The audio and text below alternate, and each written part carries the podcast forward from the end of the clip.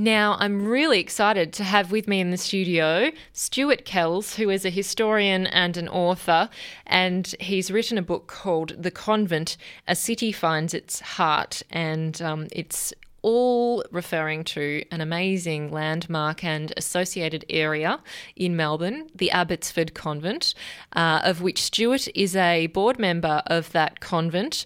Um, and uh, Stuart has done some fascinating research into it for this book, which has just been released through Melbourne University uh, Publishing. And he's also um, drawn on some other scholars in his field, including the wonderful Catherine Kovesi, who I've just had the pleasure of hearing from talk about the Renaissance. So, uh, what a delightful area to be researching. Uh, I welcome Stuart now. Hi there. Hi, Amy. Great to be here. Great to have you in the studio. Um, let's first up talk about how one gets to a point of writing a history of the Abbotsford Convent. So I, I knew aspects of the story even 20 years ago. I was on the fringes of the campaign and some of the government work in thinking about what would happen with the convent. Um, and I knew aspects of the story just from being, you know, living in inner Melbourne and, and going to the to the area. And I was invited to join the board um, about five years ago um, for a few different reasons. And so I've been involved with the convent over that period as a board member and in various different committee roles and as part of the convent community. And in that context, um, the, the, the thought came up of doing a book. Um, there hadn't been a, a, sort of thorough history of the site. The Catherine Kovesi had done that wonderful history of the, the order of the Sisters of the Good Shepherd, and that was the full uh, history of the order in this part of the world. But no one had written a uh, history specifically about the the Abbotsford Convent. It's amazing to think that that hadn't been written yet, mm. given its significance. Yes, yes. There's been a few different sort of um, sort of short history pieces and, and articles and things. But um, the thing about the convent is that it has those layers of history. It has the indigenous importance of that site, then the early um, uh, sort of European uh, farmlets on the on the Abbotsford Peninsula, the convent era, and then the um, the, the, the modern era. So um, yeah, it was a really interesting experience delving into the, the all of those different histories, all centered around one place. Mm. It is um, really so interconnected, isn't it? Those different threads, mm. and it comes through in the book because you know so many things, so many themes and stories are interconnected that it isn't um, a straight chronicle uh, it's not a from start to finish uh, timeline of the history of Abbotsford Convent. It's beautifully kind of interweaved. I've, I've tried to do that, and there are recurring patterns and recurring moments. So, a lot of what the um, early days of the the convent were about in the 1860s was making it viable and, and, and you know, basically paying their way and, and um, making their own space and that was very much the same uh, in the early days of, of it being a community arts and culture precinct in the in the um, in the 2000s about making it viable and building a uh, constituency around it. So those sorts of patterns have, have recurred, and also just issues of land use and agriculture on the site. It was a, it was a farm during the convent era. Obviously, the children's farm's still there today, um, but the, during the convent era, the the nuns and, and the inmates used that as their larder. Before then, it was one of the earliest uh, land releases in, in Melbourne. Um, and even before that, there's a, a, very long history of, of Indigenous people using this as, as an important site for, for food and, and for culture. Uh, mm-hmm. Uh, there was a crossing place at the Yarra River just above Dights Falls. There was a cultural boundary between different groups. So uh, there's a lot of, um, a lot of heritage attached to the site. Yes, and the Yarra River has such a significant place in Indigenous mm. history, doesn't it? And given that the Abbotsford Convent is essentially on the banks of it.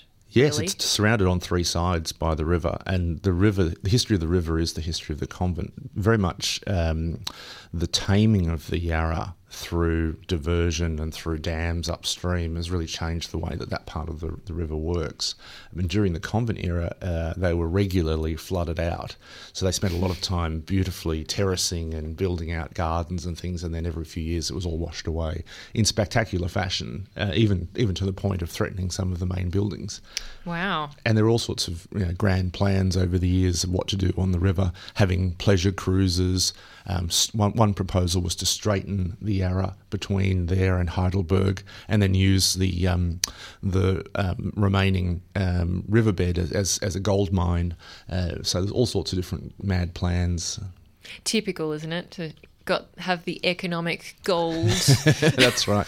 motivations. Well, that's very much the, the background to this story because yeah. the modern campaign was was against that kind of Kennett era proposal of of you know, monetizing and privatizing that uh, what what had become very much a community asset, mm. and and the reaction to that and and the um, the steps taken by the community and others to um, protect the site. Yes, and there had been in those early years of the 19th century uh, properties built on that site before we got to the convent. Yes. Um, and there were a lot of prominent uh, Melburnians who had.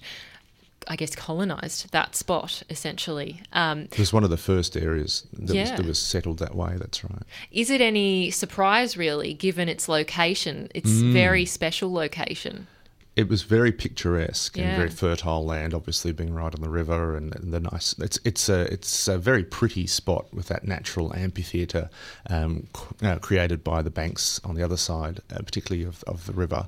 Um, and yeah, it's one of the, the most prized areas even today of, of parklands and and of, um, of bushland and so it's it's not a surprise that people uh, settled there. And it was a very um, it was the sort of the Toorak of the of the um, sort of inner northeast uh, in its day, and there were these little gentleman farmlets uh, owned uh, by MPs and and uh, you know, wealthy merchants.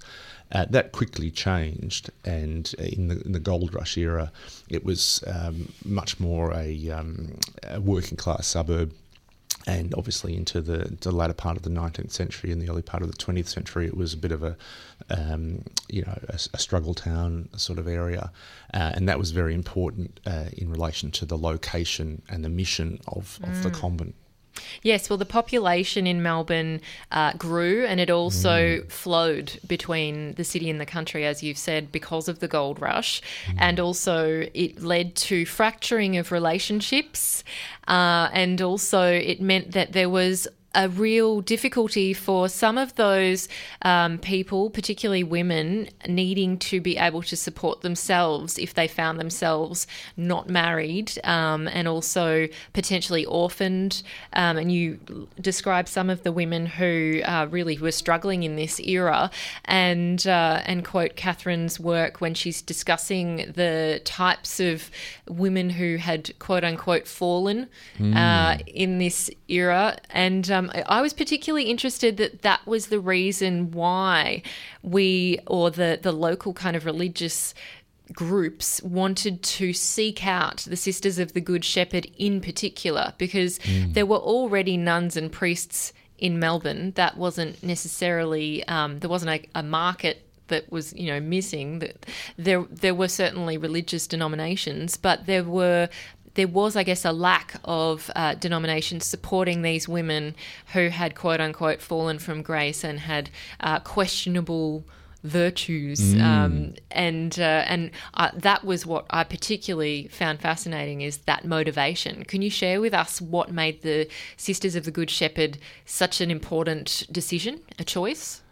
So in that era, the the 1850s and the 1860s, there was a real boom in the urban poor, um, and people uh, being forced into um, you know uh, sex work and and crime.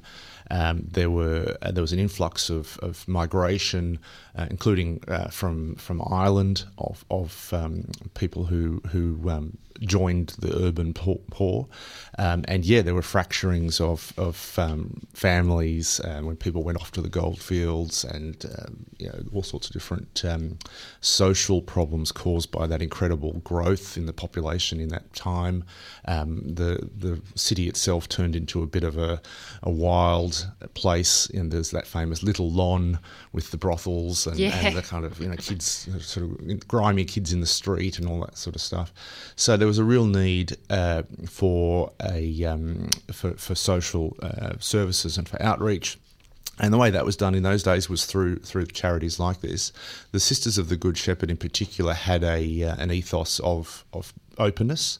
They were um, they didn't apply this sort of concept that you had to be a member of the deserving poor. Uh, they were happy uh, to take any kind of poor, uh, including um, people who uh, had been sent there, uh, who essentially were criminals or who were um, children of, of people who'd been charged with crimes. Um, that concept of fallen women was a very broad one in that time, and it included people who um, were pregnant outside of marriage, uh, people who were wayward in all sorts of different kind of subjective um, senses. So it was a, a, a very broad uh, um, definition.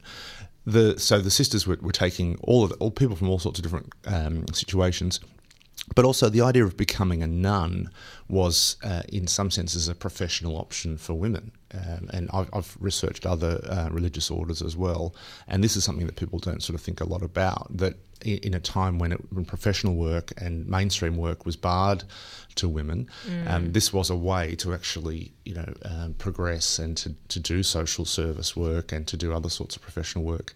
And there's a really strong theme um, in the history of the convent of of women uh, doing running the place, all doing all sorts of other um, managerial and and even engineering type tasks, uh, electrical work and and um, yeah, agricultural work, uh, as well as uh, traditional crafts and, and uh, work like lace making and that kind of thing. So um, there's all sorts of different things happening at the convent that are about the world of society and the world of work, um, and it do- does fulfil that really important um, social uh, function that wasn't really um, met by other institutions. Yeah, and it as it does sound, uh, as you say, that it was a very open and non-judgmental environment in the sense that these nuns were not discriminating against who gets their support or help and who doesn't. Yeah, there's a real paradox there though, because they did have this openness, um, and they, they would take pretty much all comers, uh, with some some small exceptions. Um, but once inside, um, the the nuns, among other things, were influenced by a 19th century concept of contamination, um, where um, there was a fear that social ills could pass through contact, a bit like the coronavirus, uh, and so there was this uh, very very strong effort made to compartmentalise and to quarantine different types of inmates and, and residents. Uh, so the reformatory children were separate from the industrial children, who were separate from the mainstream school children. Um, the Magdalens were separate from the novices, uh, and those kinds of things. And even to the extent where um, during worship in church, there were separate areas of, of the church, and, people didn't engage that much across the different categories.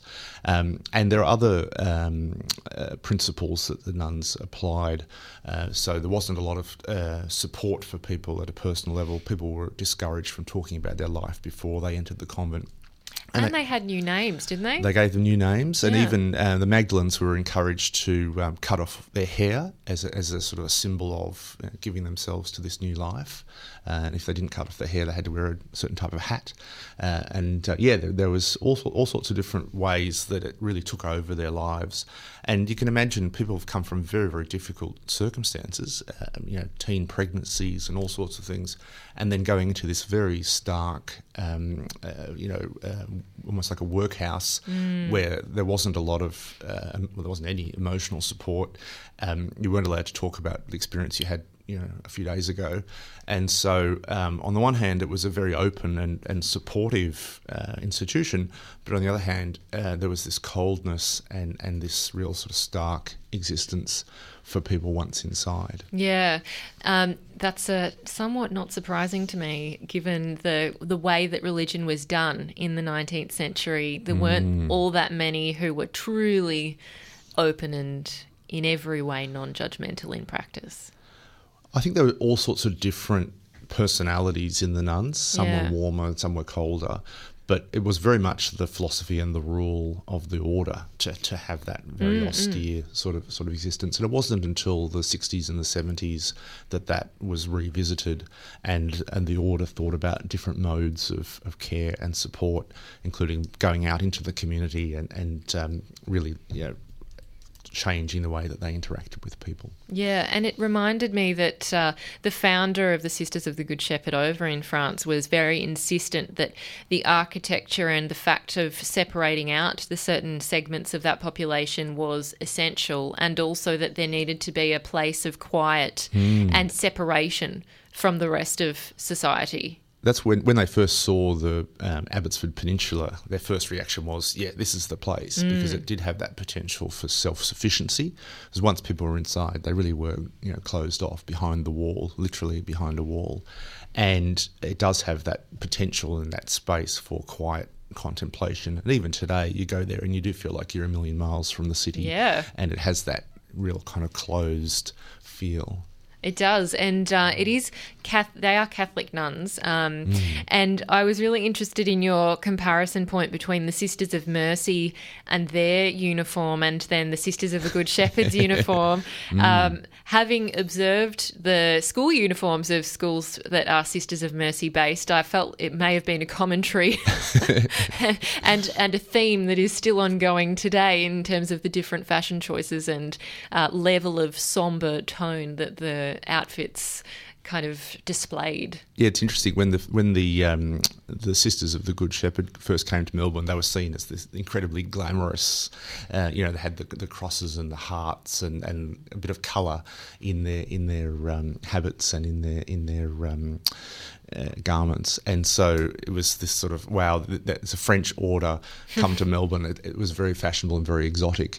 Um, but life in the convent though wasn't wasn't quite like that. Yes, and uh, it's also, I mean, lots of people know that it's kind of a very bushlandy type area, and there's so much nature around, given it's right near the Yarra River as you go along. Um, but at the in those early days, they recount, and you've quoted there some of their diary entries and letters about the fact that there are snakes everywhere, possums, kangaroos, you know, like spiders in the whole place. I mean, it sounds like it was quite a wild and um, scary place for anyone to be grouped together in with no electricity. the, the sisters' accounts of those very first nights in in um, in Abbotsford are incredible, and it's literally you know quolls running over the roof or across the veranda or even inside, you know wallabies and possums and, and lizards and snakes and all sorts of things uh, around, and yeah, just you know that, that unfamiliar sound of the Australian bush. You know, the, the cockatoos and the kookaburras and the bellbirds. Um, it was a very exotic and remote place that they'd come to. And yeah, the buildings had been, even in those days, even when in 1863, when they moved into to Abbotsford House, it had been vacant for a few years. And so there were spiders and lizards and all sorts of things inside. and so um, even today, there are um, elements of that on site. So in the in the 90s, during the campaign, um, when the the um, the buildings were essentially derelict again, um, there was there was you know a, a, um, a reoccupation of the buildings by possums and bats and things, and then when it was you know re- reopened to to the community, there was a a big effort to to um, again sort of push back nature a little bit. But on the site, uh, you do see you still still see possums and, and blue tongue lizards and and uh, interesting things in the river, among other things. Yeah, and uh, you did remark upon the fact that um, the Abbotsford Convent is very much a rare example of the type of architecture and structure and functional building um, in Victoria and Australia, and that it had a very special and important architectural and cultural significance to us as a community. Yes, the, the nuns initially tried to replicate that kind of French Gothic style, and they're large buildings. It's a large complex, and most of it's been preserved and protected, uh, and that's why it's got this recent heritage recognition because it's one of the few large um, conventual or monastic complexes that still exists. Um, there's all sorts of uh, um, layers to that sort of physical heritage. So, uh, an example is um, using local timbers on some of the interiors. The grains weren't as dark as some European grains that the order were used to, and so they hand painted the timbers to replicate European grains, those sorts of things. Um, and then when it when um, uh, when the uh, sort of inmates and, and girls were there, there were all sorts of rules about areas where they could go or couldn't go. They couldn't touch the balustrades when they walked down the stairs. Oh my gosh! They weren't allowed to go on the balconies. all sorts of things like that. That, that. that, gives you a flashback, doesn't yes, it? Yes, it does. Um, Feeling slightly triggered. And so um, when when it's reopened as this, this community asset, you can imagine the feeling of being able to go into all those forbidden places yeah. and go to areas that were that were sort of walled off. So the physical um, heritage of that site is intertwined with the cultural and emotional heritage mm. that's attached to it as well. Yes, and with such a large um, and yeah imposing building, with those little areas of forbidden. Um, you know, access. No doubt it had a lot of mystery, and mm. as you mm. say, it has so many stories and mythologies around that building and the site as well everyone's got their own convent stories, and I've been, obviously been collecting them for a while. Uh, people going there at night and trying on leftover costumes and having these sort of parties or strange happenings in the gardens and that kind of thing. Yeah. Um, yeah, there's all of those kinds of um, myths and stories about people, you know, catching, stealing the nuns' chickens and calling them fish with feathers and that kind of thing, going fishing in inverted commas. Doctors but, dueling. Doctors dueling and then getting on at the end. Um, but the, the physical side of the, the um, restoration's been amazing because mm. gradually uh, these derelict buildings have been reopened and something magical's happened. And, and, a good example is the laundry buildings that have recently been um, restored up to a, up to a level and reopened and reactivated. And they're incredible places. I mean, they're unique places in, in Melbourne for sure. They're big buildings, big rooms, and they have that kind of feeling that you know, something really, you know, uh, mysterious and interesting happened there. So, mm. so that those kinds of, um, you know, memories and and um, happenings are still attached. Yeah, it's so exciting that there's this really uh, beautiful example of history that we've still got. And as you say, it was very much under threat. Mm. Uh, and you were there for part of it as well, which is so great that you've, um, you know, must have met all the key players and certainly the people who established that uh, initial action group of mainly women from the area as mm. well. Can you share with us that grassroots group of people? It started off like a small group and then grew into a very strategic and seems like a very well organised and, and intelligent group of people in Melbourne. Yes, they, they pulled off something amazing. I mainly met them through the process of, of my contact with the convent mm. and um, writing the book. Uh, I did meet some of the people more on the government side in the early days. Um, but yeah, the, the, the, way it worked was um, in the late 90s, the Urban Land Corporation had, this, had control of the site uh, and they held a tender.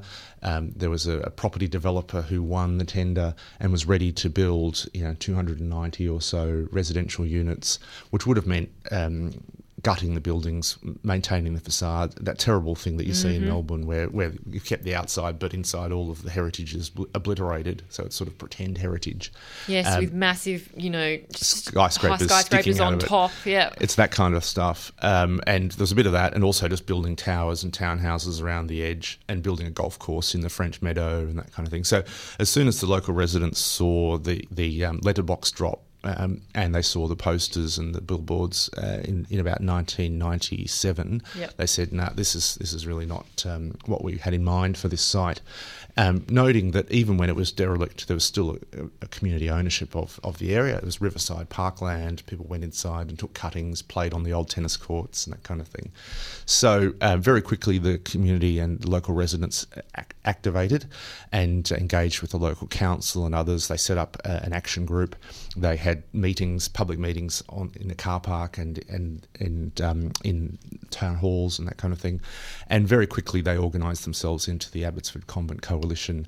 And um, it's a really critical thing about the campaign that at an early stage they weren't simply saying no. It wasn't just a Yeah. negative thing. They were saying, here's an alternative. So it was a positive message. So they quickly morphed from being um, a We're community action this. thing yeah, Yeah. to being a community action group that had an alternative proposal. Mm. But in order to do that, they actually had to become essentially social entrepreneurs and they had to become their own uh, development option. And so when um, Australand was exhibiting you know, d- design options, etc., the, the Convent Coalition were also putting up their own boards with their own alternatives. And so that was a massive shift for them. Yeah. And then there was another phase shift where they, they're legal participants in a planning process, engaging with government, engaging with uh, council hearings, etc.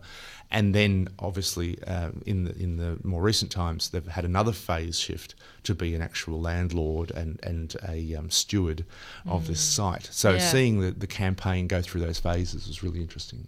And as you say, we're in this uh, this Kennett era, which uh, I know a lot of people will have different memories about, and there are certainly examples where great buildings um, of architectural significance were destroyed. Um, I do recall there was a brutalist building along Flinders Street that was, I think it was like.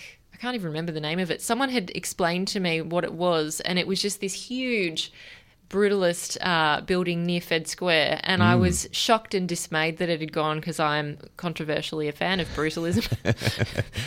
Don't That's know the why. old S- SECV building. Yeah, that's it, that's it, yeah. where Fed Square is now. Yeah. Exactly. And so I Mm. just, you know, there's so many of these things that have kind of been lost to time, and unless you were there, you don't have that kind of memory, that institutional memory. Whereas the Abbotsford Convent has been one of the great success stories of Melbourne in the sense of you and what you've just said, which is it's an ongoing community based.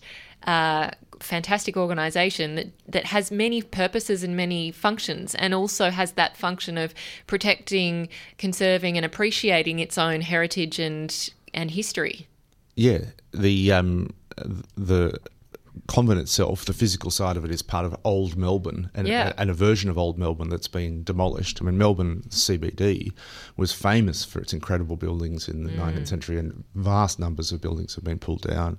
Um, but also along the river, um, in the at the time of the campaign in the in the 90s and the early 2000s, there wasn't a lot of high rise or intensive development on the Yarra. But if you fast forward to now and you think about what's happening in, on the other side of the river at Abbotsford near IKEA and, and in Richmond and um, further up the river um, in Clifton Hill and in, at South Bank, the amount and South Yarra, the amount of intensive development on the river is incredible.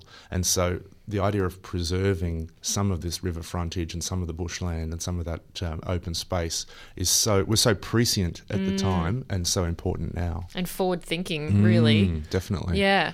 And um, from your mind, what was the deciding factor in this group winning and and getting over the line in terms of the campaign which you know they brought and looped in so many people who could provide that positive vision a, a great alternative what brought abbotsford convent to us now how it is now I think a whole bunch of different things. Uh, One of the key threads was stamina.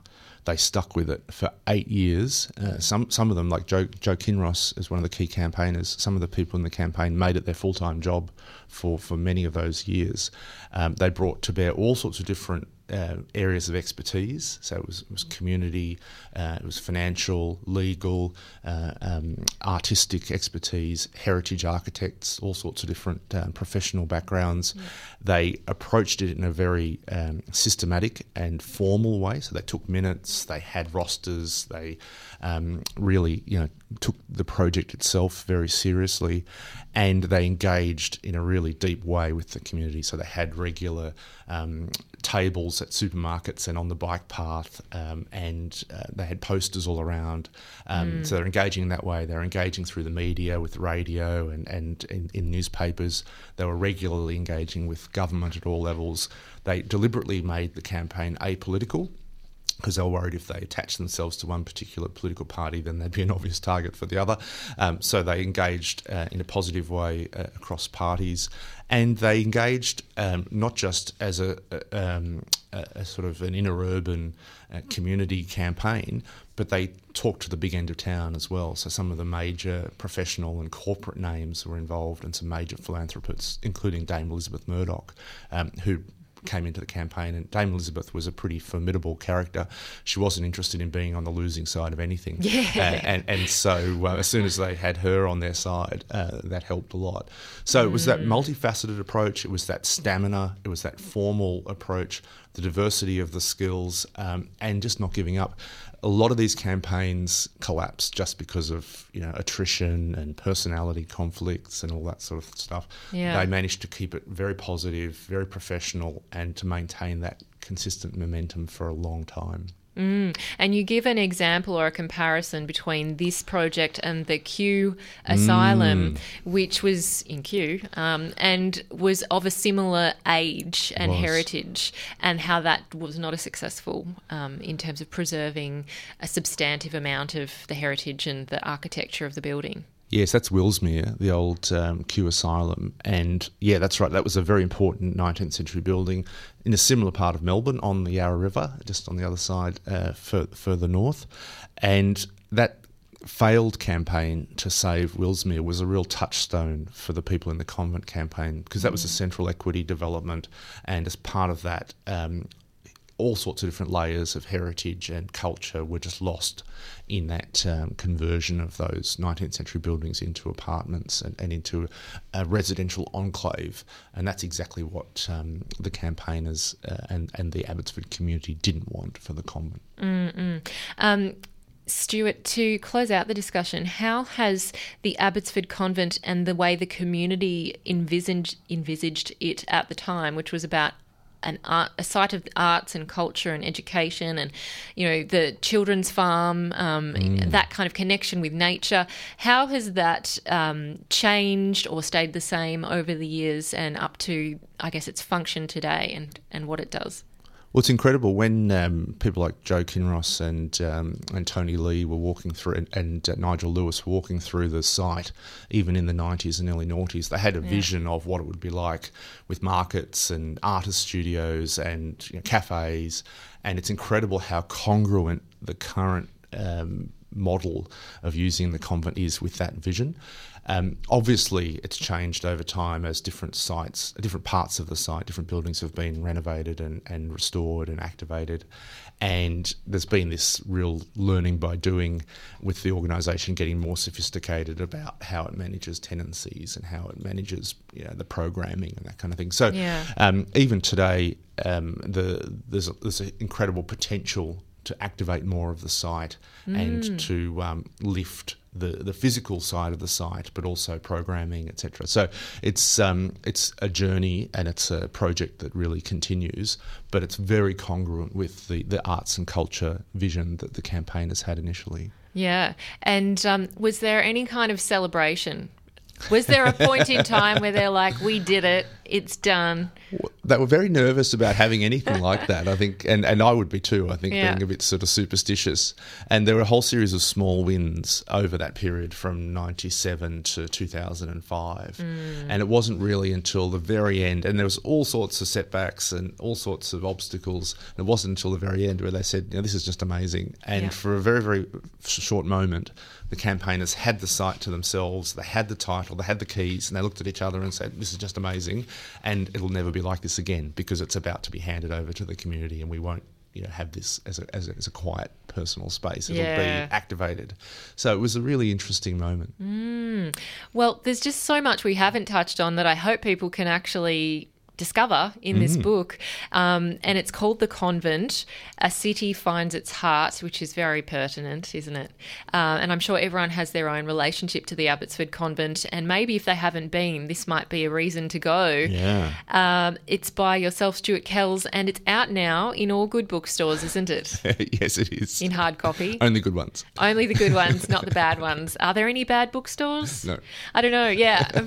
you can listen to our previous chat, Stuart Kells and I I about uh, book books and bibliophilia and obsession with reading, which uh, was very fun, I've got to say. And it's been great to have you back in, Stuart, to chat about this, and uh, hopefully we can talk more about our love of books in Melbourne another time. I'd really like to. Thank you. Great. Thank you. I've been speaking with Stuart Kells, historian and author of The Convent A City Finds Its Heart, which is out now through Melbourne University uh, Publishing, and it's um, the Miegunyah Press imprint, which is the posh one, isn't it? That's a very nice one.